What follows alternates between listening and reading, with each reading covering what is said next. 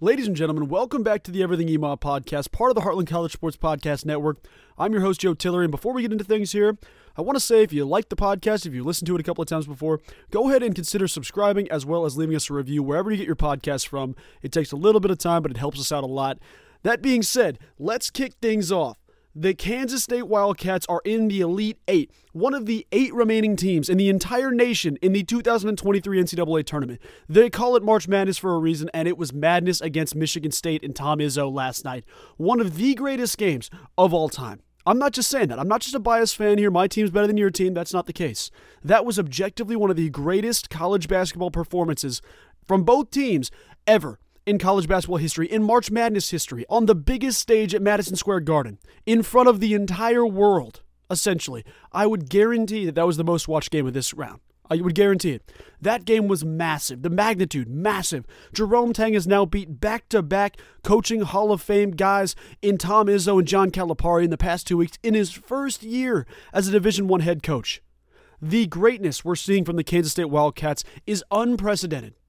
We are now a genuine, real, explosive big deal. K-State is at the forefront of everybody's minds, including the likes of Patrick Mahomes, Kevin Durant. Guys around the nation are talking about Keese and the Cats, Keyontae Johnson and the Cats. It blows my mind because we've all known this for a while. We've all known this for a while. K-State and the passion and rich tradition we've had.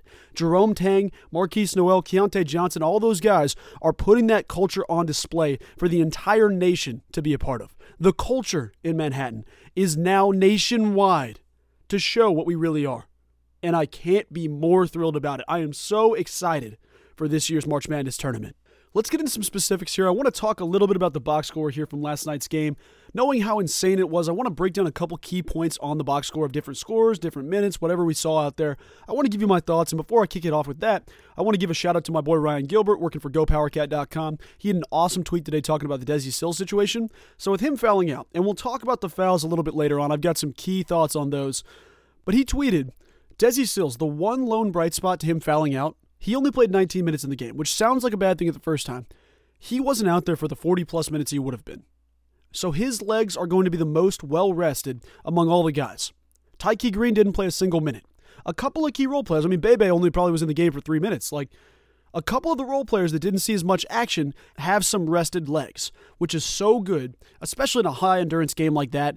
On the counter side of that, we know K-State is the most well-conditioned team in the entire country. If you didn't, Markquis Nowell led every single player in the N C double A in minutes played this season, followed closely behind by a cast of other dudes, then right behind him, Keyontae Johnson.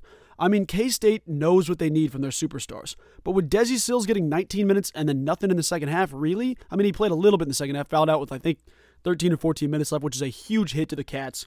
It was awesome to see them continue and win for Desi. He's going to be ready to go, I think, against Florida Atlantic, and we'll preview them a little bit later on in the game. But for now, let's take a look at the box score. A couple of key stats that I had going into this game. They showed you on the screen one of them, and I'll talk about the other one. Kansas State was four and oh this season when going to overtime. Michigan State one and one. We hadn't lost in overtime yet, and that stat continues. five and oh on the season in overtime games. Here's a stat they didn't talk about. When Nae'Qwan Tomlin, the alien specimen, athletic, perfect human being he is, has stayed on the court for more than thirty-three minutes in a single game, K-State is six and oh.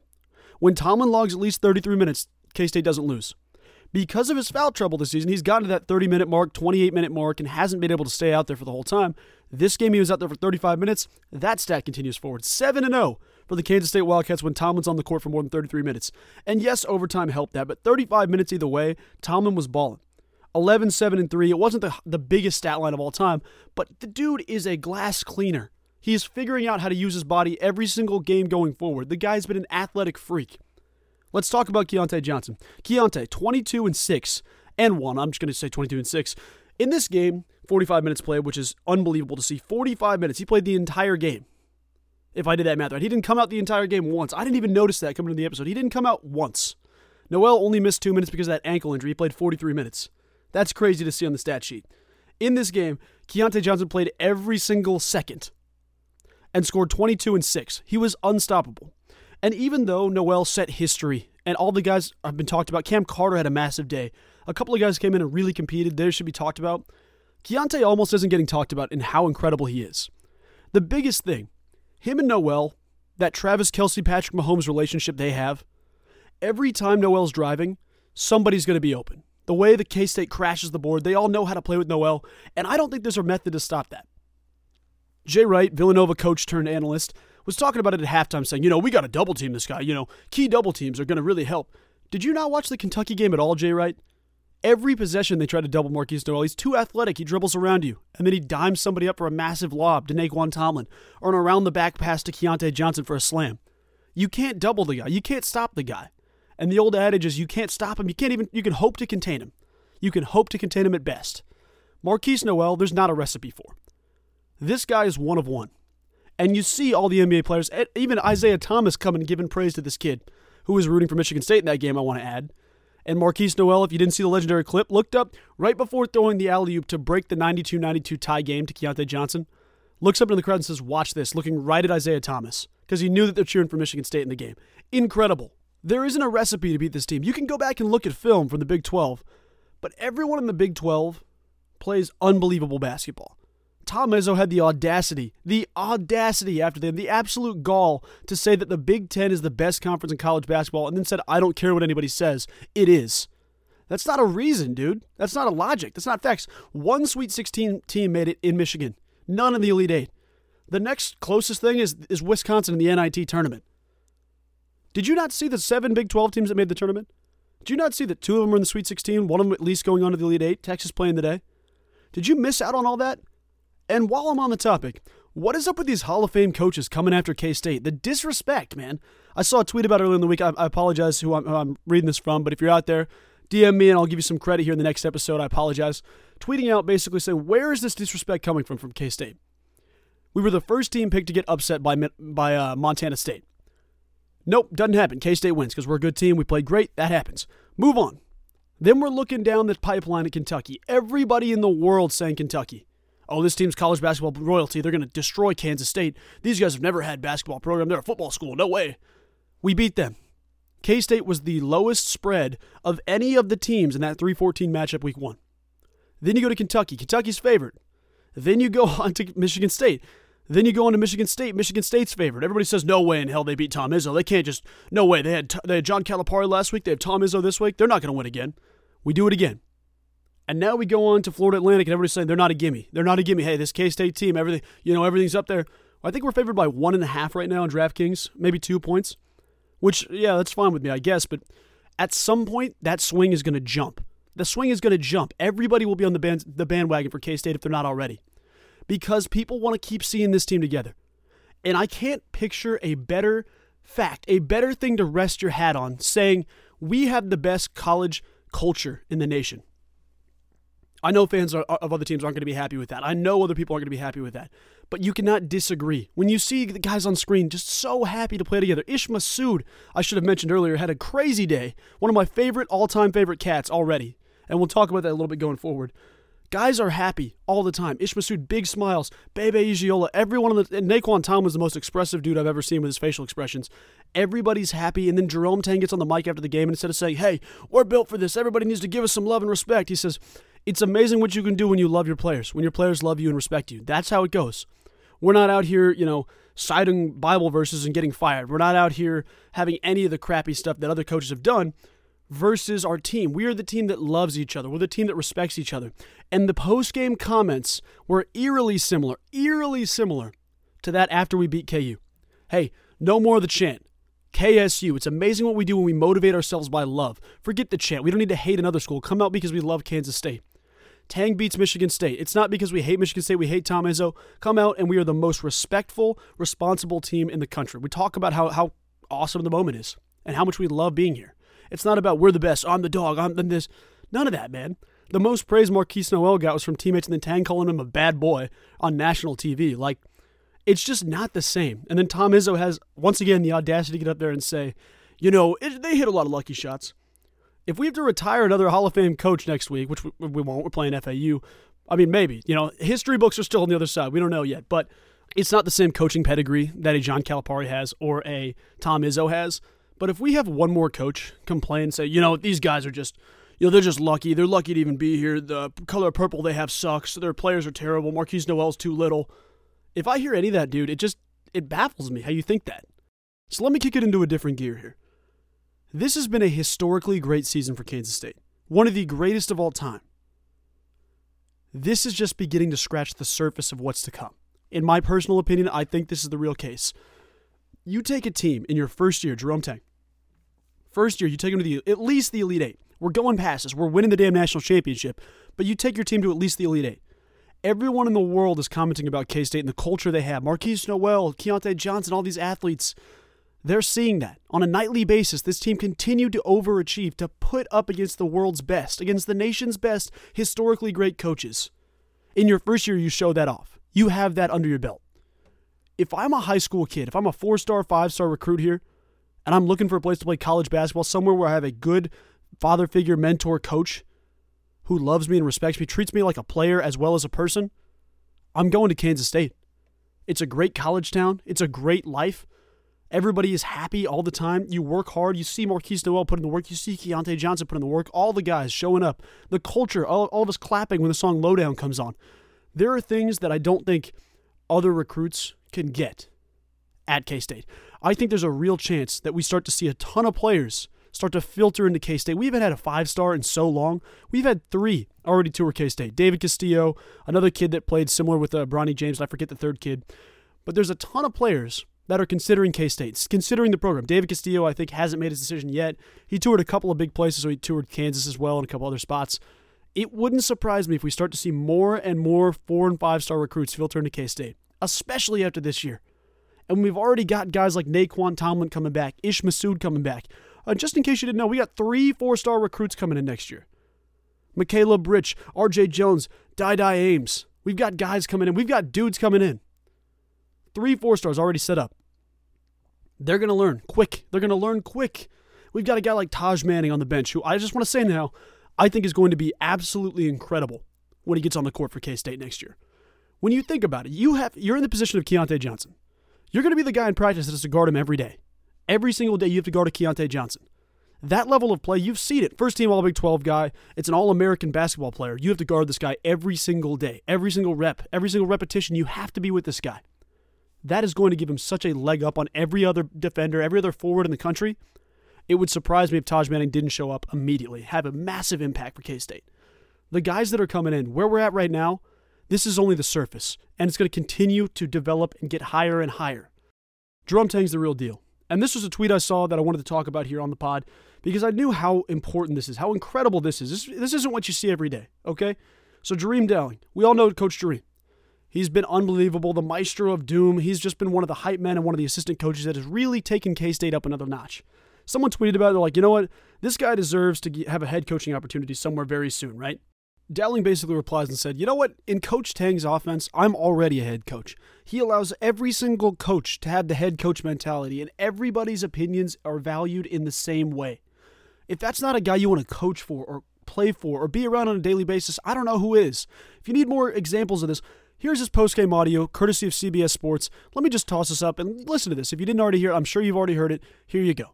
Coach, you had a shirt on yesterday in practice that said crazy faith on it. Yeah. How much crazy faith did you have to have in those last twenty seconds? Oh, yeah. I mean, we got a ton of faith in each other. They have faith in me. I got faith in every one of these guys right here. They probably did more coaching than I did. I just try to love them, man. And when you love people, it's amazing what you can accomplish. I saw you two going at it over a couple of timeout arguments and play call arguments. That's the kind of relationship you have, though. What was it like in those final seconds with the timeout battle between coaches? You know, where we was at, it was a place of fire. But we practice in a place of fire all the time. So he was ready for it. This is a bad boy right here. This is a bad boy. All that just goes to show you how incredible Jerome Tang is as a person, as a man, as a coach, as anyone you can imagine. The guy's incredible. I am so thrilled, and I love the fact that he's the coach of the Kansas State Wildcats. Now that I've had a chance to breathe, and I've watched the highlights, and I can actually, you know, feel my heart beating this time, rather than it exploding out of my chest the entire game. I want to give a last couple of shout-outs here before I preview the Elite Eight game of just dudes who I was impressed with in this game. Overall, you know, I thought that Cameron Carter, Cam Carter, sorry, I was so lame to call him Cameron Carter, Cam Carter had one of the best games of his career. I know he had that big one in Iowa State where he had like eighteen points in the first half. Cam Carter was clutch all around, great defense, and for a young guy as a sophomore to have the heads-up plays of tossing it off the dome of a Michigan State defender and bouncing it out, getting us the ball, That's intelligence. That is coaching right. The guy is so smart.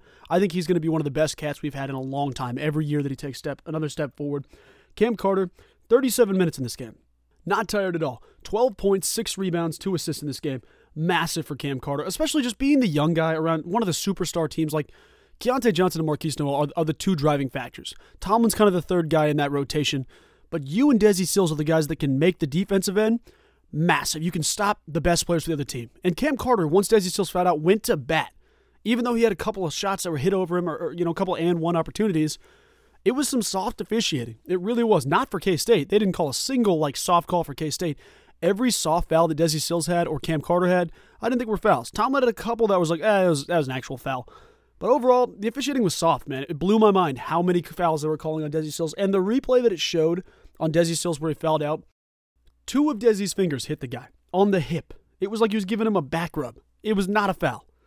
But I think Cam Carter went to bat, stepped up in that spot. Ish Massoud deserves all of his flowers, all the flowers he continues to get every single time he's on the court. Tomlin's unbelievable. David Gasson had a massive day, and even though the stat sheet wasn't huge for him, eleven points, a rebound and an assist, and that massive block on the second to last possession for Michigan State. David Gasson showed up, and that deep three he hit early in the game, that was a great shot, man. The dude is unbelievable. He's a big contributor, but I do want to look a little bit ahead to F A U here. They're, they're. I'm not going to sit here and say, like, oh, they're a bad team, but I'm also not going to sit here and gush over them. I'm not going to be that guy. I've seen a lot of people on Twitter being like, we can't, you know, we can't undersell them, or we can't, you know, the team's not going to undersell them. Here's the thing. I know we lost to Loyola Chicago, and I know we lost to Butler. This isn't that case, man. This is not that team. This is that was years ago. We as fans were hurt. We were broken about that. If you can't tell the difference between these teams, you're not watching the right team. And I know Jacob Poland was incredible back in his day, but the difference in team now versus then is massive. You know, K-State was just hoping to be there. Even though we were one of the top seeds in the tournament, we were still just hoping. We had so much optimism, but there wasn't much reality. There wasn't much, you know, it was a lot of misguided optimism with our team.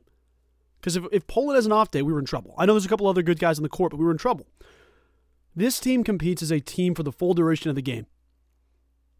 Markquis Nowell, Keyontae Johnson, even when they're out, the dudes are still competing their heads off. Every single thing this, this team does has been impressive. I said it last week on the podcast. We don't have perfect players, but we have a perfect team. And that's what you need to win in March. You need good coaching and a perfect team and the leadership you get. That's huge. F A U's been good. I want to shout out my boy Ryan Moss here. Put up a couple of tweets talking about it. He's a fan of the podcast, so shout out to Ryan. Ryan, if you're listening, I appreciate you. Put out a couple of tweets talking about F A U, a little bit of a breakdown here. I haven't watched much F A U basketball this season, to be honest with you, just because they haven't really come across the T V outside of March. But let's talk about their run here. The only reason that I'm kind of underselling them a little bit is their run in March here. The good team that they beat is Tennessee, and Tennessee is banged up. They're without their best player. Before this, they beat Farley Dickinson, who beat Purdue. So it's not to say that they're a bad team. They did beat Purdue, but Purdue was a really flawed team. If you look at it on paper, they're a really flawed team. So they go up, they beat Memphis to start off. I thought Memphis was going to win that game. It was a close game. They end up pulling it out. F A U advances. Nine seed beats an eight seed, moves on to the sixteen seed because there was a massive upset. Beats them, then takes on the four seed Tennessee, who's banged up and injured.